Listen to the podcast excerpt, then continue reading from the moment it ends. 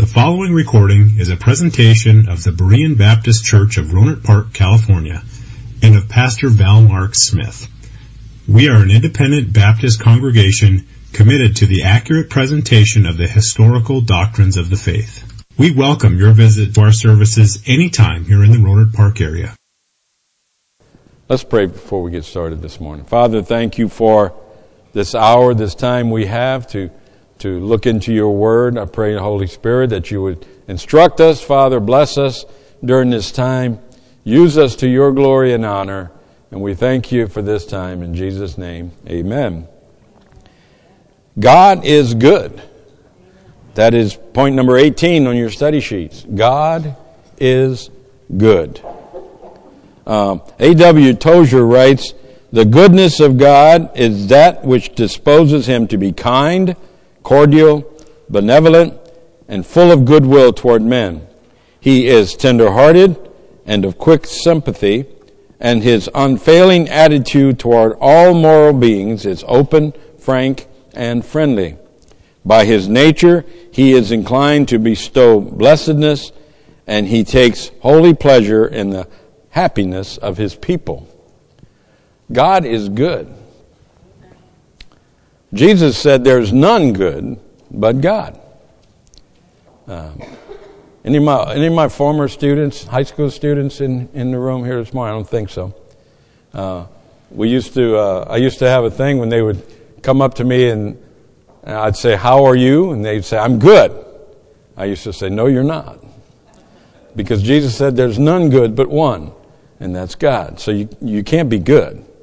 And I used to tell them, beside good is not a Uh, is not a state of being verb. The answer is you are what? You are well. Yes. How are you today? I'm well, thank you. Not good because you can't be good because there's none good but God. God good defined is to be free from fault or corruption. So right there we, we know that we, we can't be good. Because to be good is to be free from fault or corruption. It means to be good means not depreciable. Jesus declared, There is none good but God. That's the first point under point number 18 on your study sheets. Jesus declared, There is none good but God. Matthew chapter 19, verse, verses 16 and 17, we read, And behold, one came and said unto him, Good master, what good thing shall I do that I may have eternal life? And he said unto him, Why callest thou me good? There is none good but one, that is God. But if thou wilt enter into life, keep the commandments. Jesus declared that there is none good but God. So, we need to understand that this morning that by our nature we're not good. Now, we like to think we're good, right? We like to pat ourselves on the back. I can't pat myself on the back anymore. I used to be able to, but I can't do that anymore. Age has, has ruined these shoulders. I have arthritis and I can't reach around behind me anymore. If you're going to attack me, that's the place to get me, is from behind. But we want to feel like we're good, but in, the, in this concept. Now, as we, as we gauge ourselves among society, maybe there are some good people. Yes, I would agree with that. There are, there are people that try to live good and, and try to do the right things. But when we, when we boil it down to our nature, we're not good. Have you ever, have you ever for a moment thought something and you stopped and you said, whoa, where did that come from? That's because the Bible teaches that in the heart of man lives evil and lives, lives wickedness. Evil imaginations continually enter into our minds. So we need to know this morning, we need to understand that there is none good but God. But secondly, I want to say that God's goodness is enduring. It's enduring. Psalm 23 and verse 6 Surely goodness and mercy shall follow me all the days of my life, and I will dwell in the house of the Lord forever. How, how long does God's goodness last? forever. It's, it's enduring. It, it never ends. We used to sing a song, God is good all the time. And that's true. God is always good. I remember when my daughter was first married, her and her husband, and they were, you know, going through the, the early marital pressures of finances and money and things like that. And, and something came along and she was so excited and she said, Daddy, God is so good. I said, You're right. God is good. But I said, God is good even if you didn't get that blessing. He's still good. Do you know when we go through difficult times, God is still good. When we, when our, when our, our, our stack of bills is this high and our stack of money is this high, God is still good. When we suffer from illness, God is still good. God is, God's goodness is enduring. It never ends. And, by the way, it never fails. Remember, we have to look at good from God's perspective, not from our perspective. To us, bad things are not good. Right? We don't, we don't, we don't feel like when we're having problems and when we're having troubles, we don't wake up in the morning and and, and feel good. We don't feel like things are going well, good for us. We, we just don't feel that way. But, but we need to understand that God is always good. Therefore, whatever we're going through is good in the eyes of God because God sees it in a perspective that we do not. God's goodness is enduring. It will outlast your hard times. It will outlast your difficulties. Just keep your eyes on the Lord and stay focused on Jesus Christ. But then, thirdly, God's goodness is satisfying. In Psalm 65 and verse 4, we read, Blessed is the man whom thou choosest, and causest to approach unto thee, that he may dwell in thy courts. We shall be satisfied with the goodness of thy house, even of thy holy temple. God's goodness is satisfying. I, have been thinking about how to illustrate this, and I have, I have a difficult time doing that. Because it's hard for us to find joy in the midst of troubles. It really is. It's easy as a preacher to stand here and say, well, we can find joy even in difficulties. We can find joy even in the, in the dark hours. It's easy to stand here and say that, but you know, when you're, when you're in the midst of a storm, it's hard to find joy. It's hard to feel satisfied. I remember years ago, I was with my father. My father used, used to be really good at getting us into tight spots. I mean, he was really good at that. And he had, a, he had built himself a shrimp boat. And it cost us more money to go catch the shrimp ourselves than it did to buy them. I always argued at that point, Dad, you know, it costs us more to go get them than it does if you go down buy them at the dock. Oh, no, that's not true. But we were out there one day and a storm came up on us. And if you've, if you've spent any time on the water, you know storms come up quickly. And we were several miles out in the Gulf of Mexico, probably in a spot where we shouldn't have been with his boat. And a storm came up between us and the shore. And we only had one direction we could go. We couldn't go further out, so we had to head home, had to head in.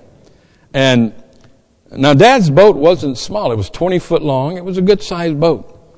Had a sleeping cabin and, and, and everything. And um, as we as we, he was making his way through that storm, uh, I got scared. I got really scared. I was only about 13, maybe 14 years old. I was terrified. The waves were so, the waves were almost as tall as this, this room. And when, when his boat would go down in between two waves, uh, down in the trough, you look to the, to the front, all you see is water. You look to the back, all you see was water. It was horrifying. I could picture myself dead in the bottom of the Gulf of Mexico. I was terrified. And I have to tell you, I was not satisfied. I didn't find any joy in that moment. I, I went down into the sleeping cabin and I, I, got, I got down in a ball down at the bow of the boat and, and I was terrified. And I looked up through the, through the cab, through the door of the cabin and I saw my dad sitting in the pilot's chair. And my dad was a good, he was, he was a good uh, seaman. He knew how to operate the boat. And he looked down through there at me and he smiled. He just smiled. And he said, It's going to be okay. And so I came out of the cabin and stood next to his chair and held on to that chair and just kept looking up at my dad and he was whistling and he was working that boat and he was not nervous at all. And you know, I felt calm. I felt calm because I was reassured by my father. And folks, when we're, when we're in difficult times, we just need to keep our eyes on the Lord. Don't look at what's happening around you because that's going to, that's going to discourage you. Don't look at how bad things are in your home right now. Don't look at how bad things are on your job. Don't look at how bad things are with your finances. Just keep your eyes on God and do all that you can do to glorify Him and to honor Him and to obey Him. And I promise you, you'll find joy. God is good all the time. God is never, ever. And, and what did He promise us? That He would never what? Leave us. Nor would He ever forsake us. Even if the trials of this life overtake me and cost me my life, God still won't forsake me. He won't forget me. He won't leave my soul in hell. God is good all the time. So remember that. But not only is God good, but number 19, I want to state this morning that God is merciful. God is merciful. In Psalm 62, in verse 12, we read, Also unto thee, O Lord, belongeth mercy, for thou renderest to every man according to his work. Mercy is defined as compassion or forbearance shown to an offender or to one subject to another's power. Mercy is defined as leniency or compassionate treatment. Mercy is that eternal principle of God's nature which leads him to seek the temporal good and eternal salvation of those who have opposed themselves to his will, even at the cost of infinite self sacrifice. Mercy. I always tell people be careful what you ask for. Sometimes people come up to me and say, Well, you know what? I deserve better. I've had, I've had Christians tell me that over the years. I deserve better. Well, you better be careful about demanding what you deserve. Because this morning, we deserve eternal damnation. That's all we've ever earned for ourselves. We've never earned anything else. Now, I'm born again this morning. I'm, I'm a child of God. I'm, I'm one of God's elect saints. But that's not because of me. That's by the blood of Jesus Christ. That's by God Himself. You see, His mercy does not demand of me what I, what I should pay. God's mercy allows me to be forgiven. And so as we go through our life, we don't want to pray that God give us what we deserve. We want to pray that God grant to us all of His will. That's what we want. We want the will of God. We want the will of God. Sometimes that will isn't easy. It can be very difficult. I'm sure everyone in this room could could share a testimony of some hardship that we've endured in, in our lives that could have been so much worse if it were not for the mercy of God. So we need to remember that God is merciful. Now I got a few thing, thoughts about God's mercy. First of all, God's mercy is abundant. In 1 Peter chapter 1 and verse 3, we read, Blessed be the God and Father of our Lord Jesus Christ, which according to his abundant mercy has begotten us again unto a lively hope by the resurrection of Jesus Christ from the dead. God's mercy never runs out. It's abundant. You'll never use up all of God's mercy. In fact, God's mercy is working in your life constantly, every minute of every day.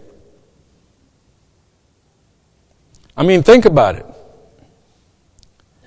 We're, we're standing on a chunk of rock, hurling through space. I don't even know how fast the earth moves, but it moves pretty quick. It spins on its axis at a thousand miles per hour. I mean, think about it for a moment. What's keeping us on the ground? Well, it's the will of God. What's keeping all of those asteroids out there? I've, I've heard, I've heard, I've seen on, I, I told you before, I like to watch science shows. I don't believe any of it, but I like to watch them anyway. But I've seen these pictographs of all of the asteroids they've identified. And you know what? There must be millions of asteroids out there in space. What keeps them, and every other planet, by the way, every other planet gets struck by, by asteroids constantly. What keeps the earth from getting showered by asteroids? It's, it's the will of God. It's the mercy of our Creator. Everything that we face in life has the potential for disaster, but it is the mercy of God that orders our steps and that keeps us moving and moving safely along. God's mercy is abundant. It's, it's, it's always around us. But not only is it abundant, but secondly, God's mercy is everlasting. 1 Chronicles 16:34 Oh give thanks unto the Lord for he is good for his mercy endureth forever. God's mercy will never run out. Now you know what? Our mercy runs out. As a parent raising children, don't look at me like that. Your, your mercy runs out, doesn't it?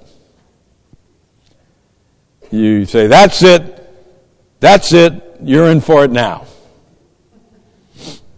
But God never says that to you and me. He doesn't.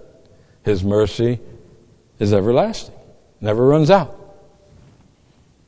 Now, if you were like me, you probably forced your parents' mercy to run out. I could tell you some stories, but I'm not going to.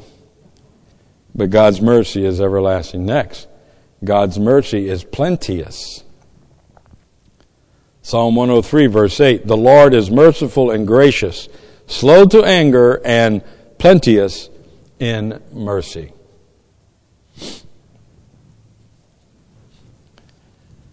Sometimes I, I, hear even Christian people say, Well, God punished me. God doesn't punish his children.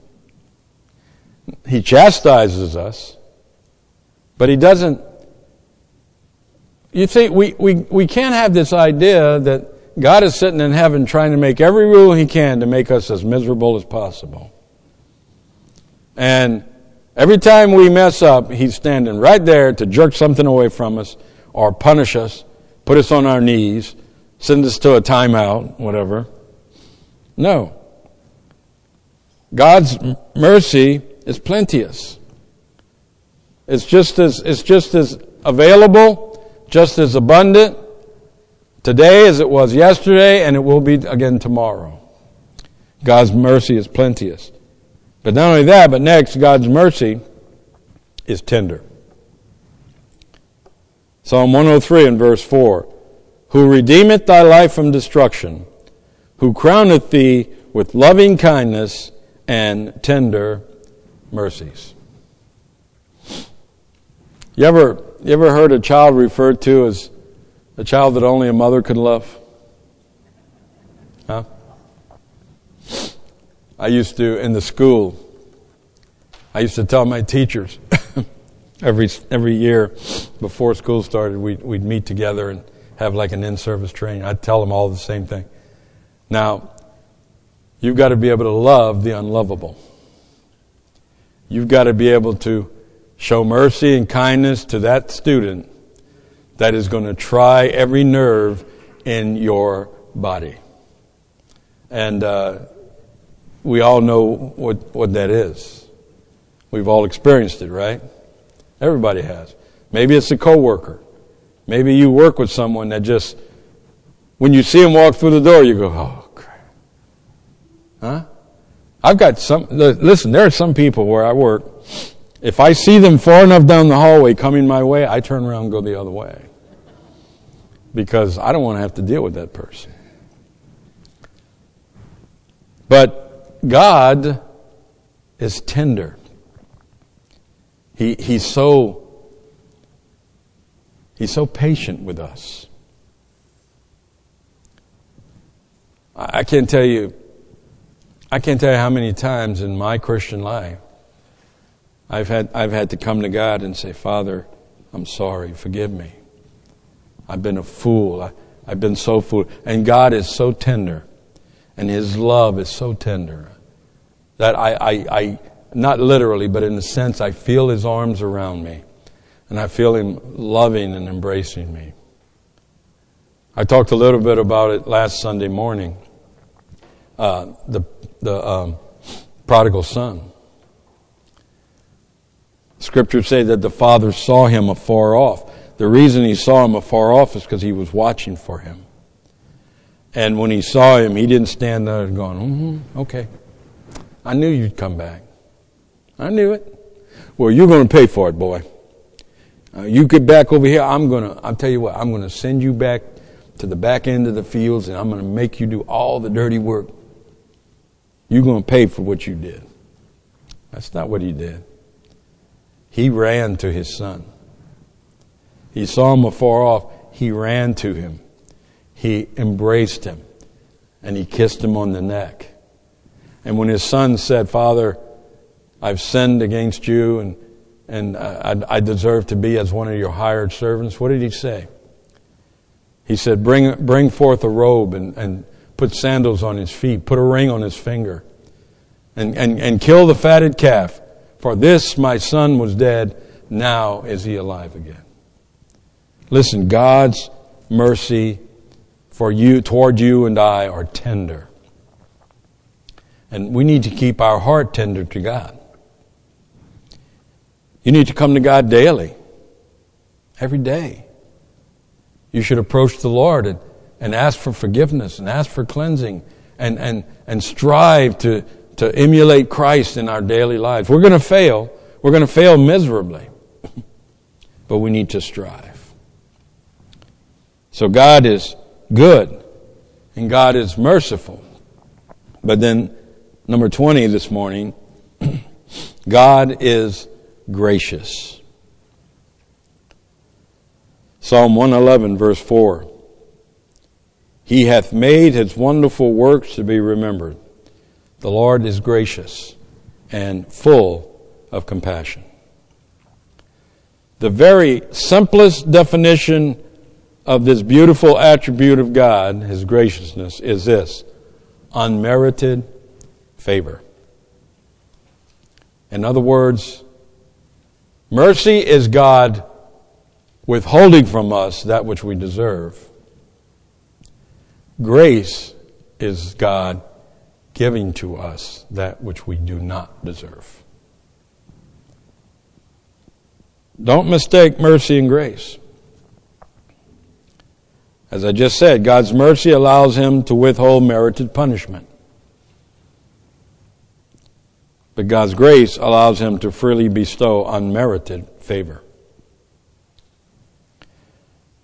Mercy is not getting what we deserve, namely judgment, punishment, hell.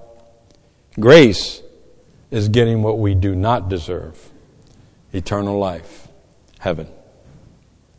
In 1 Peter chapter 5 and verse 10, we read, But the God of all grace, who hath called us unto his eternal glory by Christ Jesus, after that ye have suffered a while, make you perfect, establish, strengthen, settle you. I would tell you what, turn to that verse with me if you would. 1 Peter chapter 5. 1 Peter chapter 5.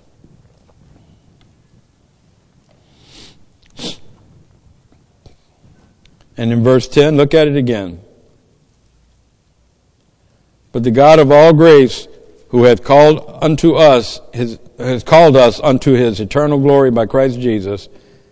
Now look at that next phrase. After that ye have suffered a while. You ought to underline that. You know, the prosperity preachers want you to believe that the life of a believer is all blessing. It's all good things. It's all, it's all wealth and prosperity. But that's not true.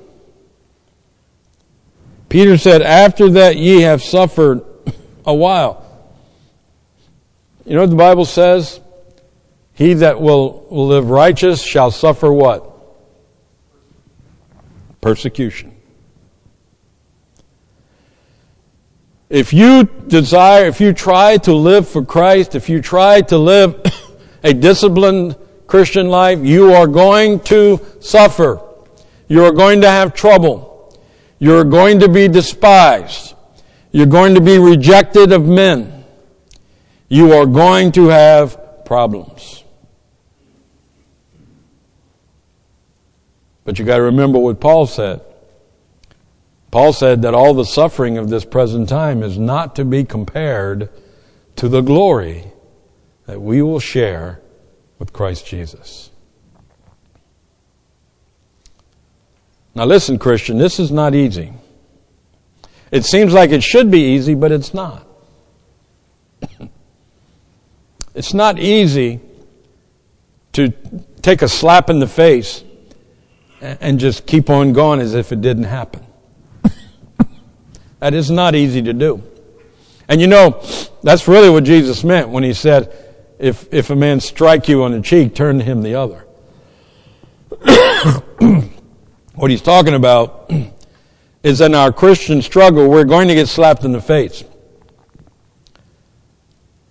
But we just need to keep our eyes on the, on the goal line and just keep moving forward. This is not an easy thing to do. We are going to suffer.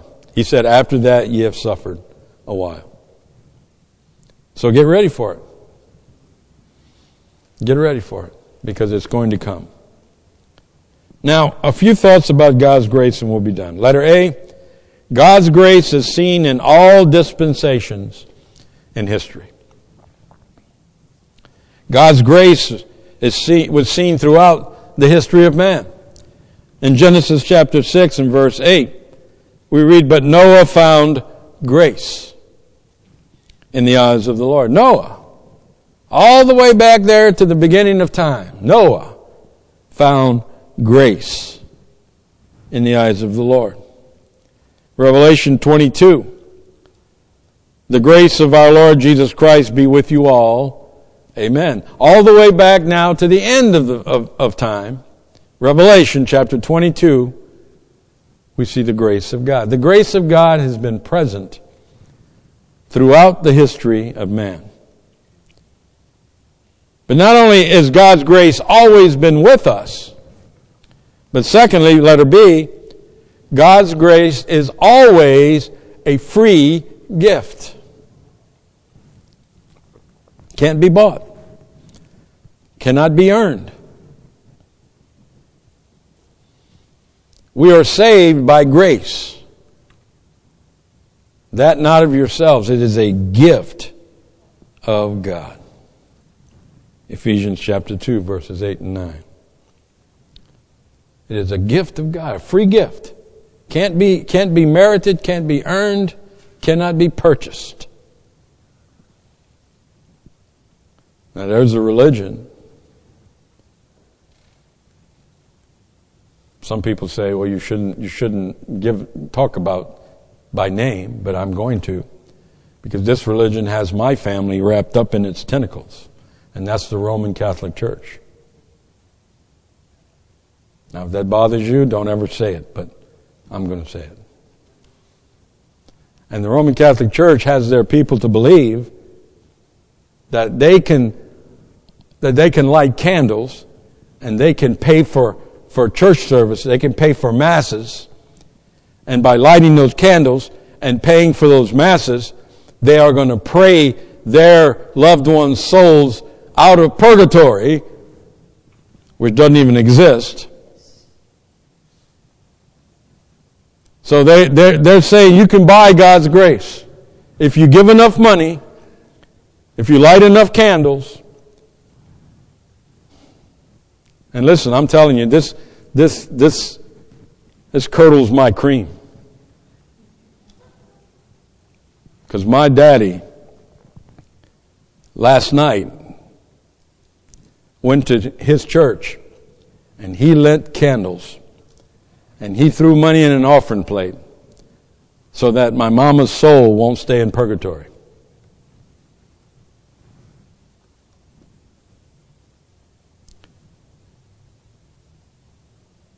You know, God's too gracious. He's too merciful to us sometimes.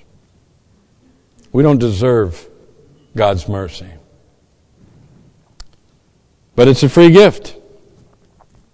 Romans 3:24 being justified freely by his grace through the redemption that is in Christ Jesus. Listen folks, there's a reason.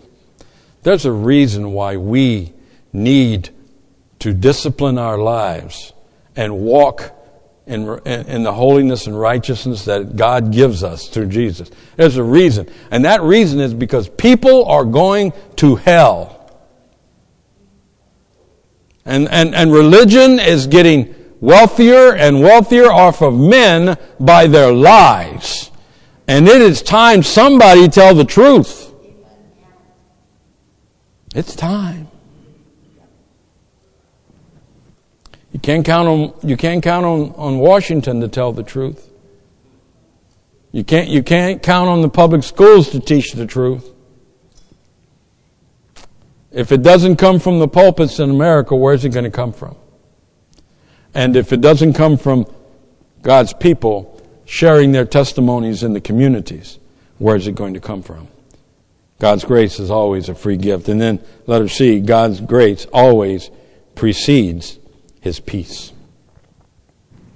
Romans 1 7, to all that be in Rome, beloved of God, called to be saints, grace to you and peace from God our Father and the Lord Jesus Christ. The phrase grace to you and peace was a common salutation. It is never found in the New Testament as peace and then grace. It is spiritually true that one cannot experience God's peace until he has first received God's grace. God's grace precedes peace. Oh, I have more points. I didn't know this. Oh, what do you know? I turned the page. Letter D, I gotta hurry. God's grace is embodied in Christ. God's grace is embodied in Christ. John chapter 1. And of his fullness have we all received, and grace for grace. For the law was given by Moses, but grace and truth came by Jesus Christ. Grace is embodied in Christ. Letter E, God's grace is greater than man's sin. Greater than man's sin. Romans 5:20, moreover the law entered that the offense might abound, but where sin abounded, grace did much more abound. That's right. God's grace is greater than our sin. Letter F. God's grace was displayed at Calvary. Hebrews 2 9. But we see Jesus, who was made a little lower than the angels for the suffering of death, crowned with glory and honor, that he, by the grace of God, should taste death for every man. God displayed his grace at Calvary. And then lastly, God's grace makes the redeemed sinner what he is. We are not what we are by our own merit. We are what we are by the grace of God. 1 Corinthians 15:10. Paul says, "But by the grace of God I am what I am." But by the grace of God I am what I am. So we saw three things today. We saw that God is good, God is merciful, and God is gracious. Thanks for being here this morning, and you are dismissed. Thank you for listening to this presentation of the Berean Baptist Church of Rohnert Park, California. If you would like further information about our church, please feel free to call us at area code 707-584-7275 or write to us at Berean Baptist Church, 6298 Country Club Drive, Rohnert Park, California, 94928. Additionally, you may visit us on the World Wide Web at www.bbaptist.org.